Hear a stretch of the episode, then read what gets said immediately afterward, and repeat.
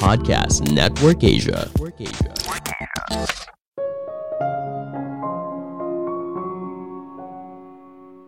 Rekan kerja, atasan, dan bawahan bukanlah keluarga kamu. Bedakan dan buat batasan antara pekerjaan dan kehidupan pribadi. Halo semuanya, nama saya Michael. Selamat datang di podcast saya, Sikutu Buku. Kali ini saya akan bahas kalau orang yang kamu temui dalam bekerja bukanlah keluarga kamu. Ini merupakan rangkuman dari video TED Talk Gloria Chanpacker yang berjudul Work is not your family dan diolah dari berbagai sumber. Mungkin kamu pernah dengar kalau di tempat kerjamu sekarang bilang kalau kerja di sini mah kayak keluarga. Nah, di zaman sekarang ungkapan seperti itu justru dianggap sebagai red flag.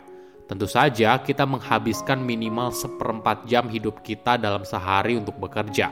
Memiliki tempat kerja yang nyaman dan bekerja dengan orang yang enak tentu saja merupakan sebuah keberuntungan tersendiri. Tapi ketika kamu memberi label kalau orang yang ada di tempat kerjamu sebagai keluarga, hal ini ternyata bisa mengganggu kesehatan mental. Mungkin saja kamu bisa burn out karena tidak mengetahui batasan mana bekerja dan tidak. Sebelum kita mulai, buat kalian yang mau support podcast ini agar terus berkarya, caranya gampang banget. Kalian cukup klik follow. Dukungan kalian membantu banget supaya kita bisa rutin posting dan bersama-sama belajar di podcast ini.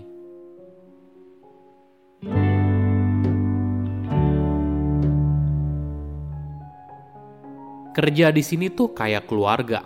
Pernah nggak dengar kalimat itu? Mungkin selama 10 tahun belakangan, kalimat ini sangat populer dan banyak perusahaan berlomba-lomba untuk membuat lingkungan kerja mereka agar terlihat seperti sebuah keluarga besar. Tidak jarang kita sering dengar keluarga besar PT bla bla bla. Kalimat kita tuh kayak keluarga bukan hanya cuma slogan, ada beberapa perusahaan berusaha membuat lingkungan kerjanya senyaman mungkin. Misalnya ada beanbag, ruang rekreasi, jadwal meet up sebulan sekali, dan sebagainya. Ide dasarnya sebenarnya baik, agar karyawan punya rasa memiliki terhadap perusahaan.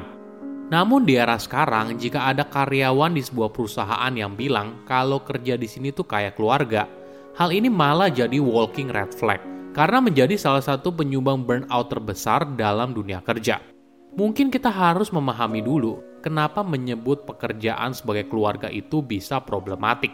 Secara psikologis, kita jadi mengaburkan batasan antara kerja dan keluarga. Padahal kerja dan keluarga itu harus dipisahkan karena punya tujuan, ekspektasi, dan tanggung jawab yang berbeda. Misalnya begini, apakah kita bisa memecat anggota keluarga yang sering kali tidak mengerjakan tugasnya? Tentu saja tidak kan? Beda dengan ketika kamu di tempat kerja. Kamu punya target yang harus dicapai, ekspektasi yang harus dipenuhi, dan perilaku yang diharapkan.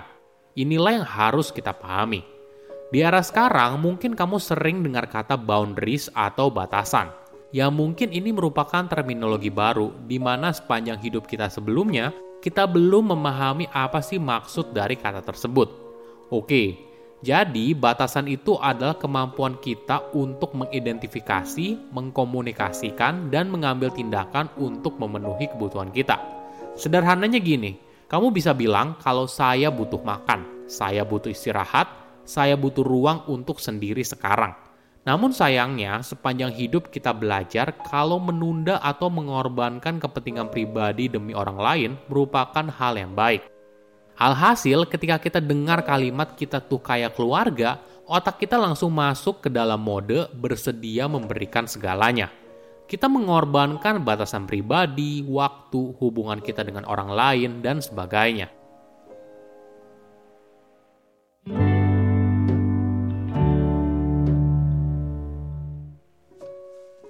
Gloria bercerita pengalamannya sendiri.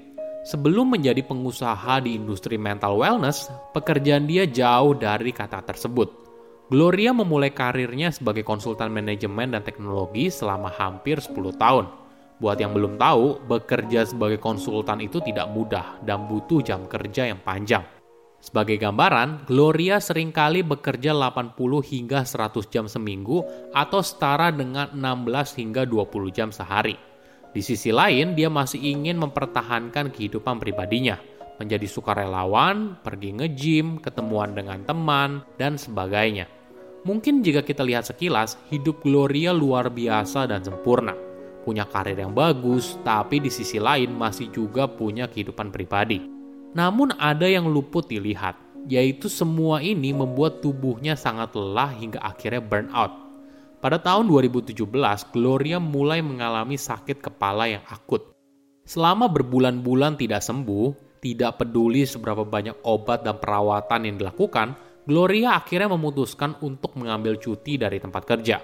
Momen itu membuat dirinya sangat sedih karena bagi dia pekerjaan adalah segalanya. Namun kejadian ini memberikan pelajaran berharga. Kejadian ini membuatnya berhenti sejenak untuk mulai memahami kesehatan mentalnya dan mulai bisa melihat dengan jelas mana perilaku yang sehat atau perilaku yang bisa mendorong dia untuk burnout. Gloria pun sadar kalau semuanya berakar dari masa kecilnya yang selalu ingin jadi wanita yang sempurna, berusaha menyenangkan orang lain, dan menjadi yang terbaik di bidang apa pun. Semua ini dijalankannya terus-menerus hingga menjadi sebuah kebiasaan yang berakhir fatal pada kesehatan mentalnya.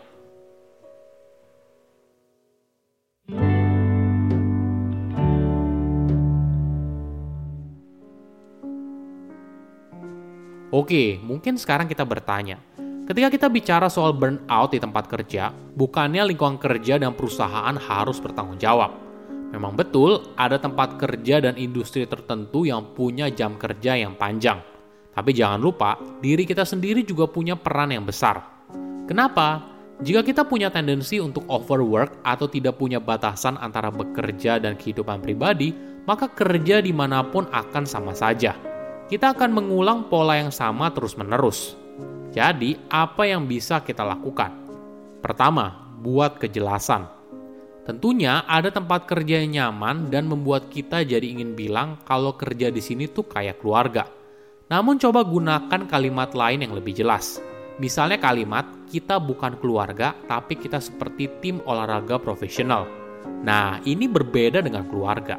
Sebuah tim olahraga profesional masih punya kehangatan dan persahabatan, tapi dalam batasan profesional. Kita tentu saja boleh punya hubungan yang dekat dan intim dengan rekan kerja atau atasan. Tapi yang penting kita tahu batasan yang sehat. Kedua, belajar mengutarakan batasan. Mungkin selama ini kita belajar kalau kita membuat batasan justru kita terkesan arogan atau egois. Tapi tidak selalu begitu Batasan itu sebenarnya menjadi sesuatu yang sehat. Misalnya begini, ketika rekan kerja meminta tolong, kamu tidak perlu langsung menjawab iya. Kamu bisa saja memberikan jeda dan bilang, Oke, coba saya lihat dulu ya, soalnya saya lagi ada kerjaan lain. Nanti saya akan kabari segera setelah makan siang. Berikan dirimu waktu dan ruang untuk tidak selalu bilang iya. Ingat, tujuan utama membuat batasan bukan artinya kamu tidak mau menolong orang lain – tapi mencari jalan tengah bersama untuk bekerja dengan lebih baik. Ketiga, jangan malu atau takut dalam meminta pertolongan. Ketika bicara soal kesehatan mental, kadang hal ini bisa terasa sangat personal karena berhubungan dengan perilaku kita selama ini dan juga masa lalu.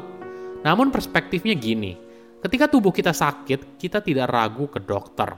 Kenapa saat kesehatan mental kita memburuk, kita tidak berusaha untuk mencari pertolongan? kita punya tanggung jawab untuk membuat tubuh dan mental kita selalu sehat.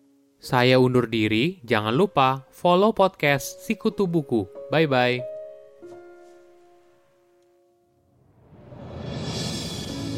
Halo semua, gimana podcast tadi? Semoga kalian terhibur ya.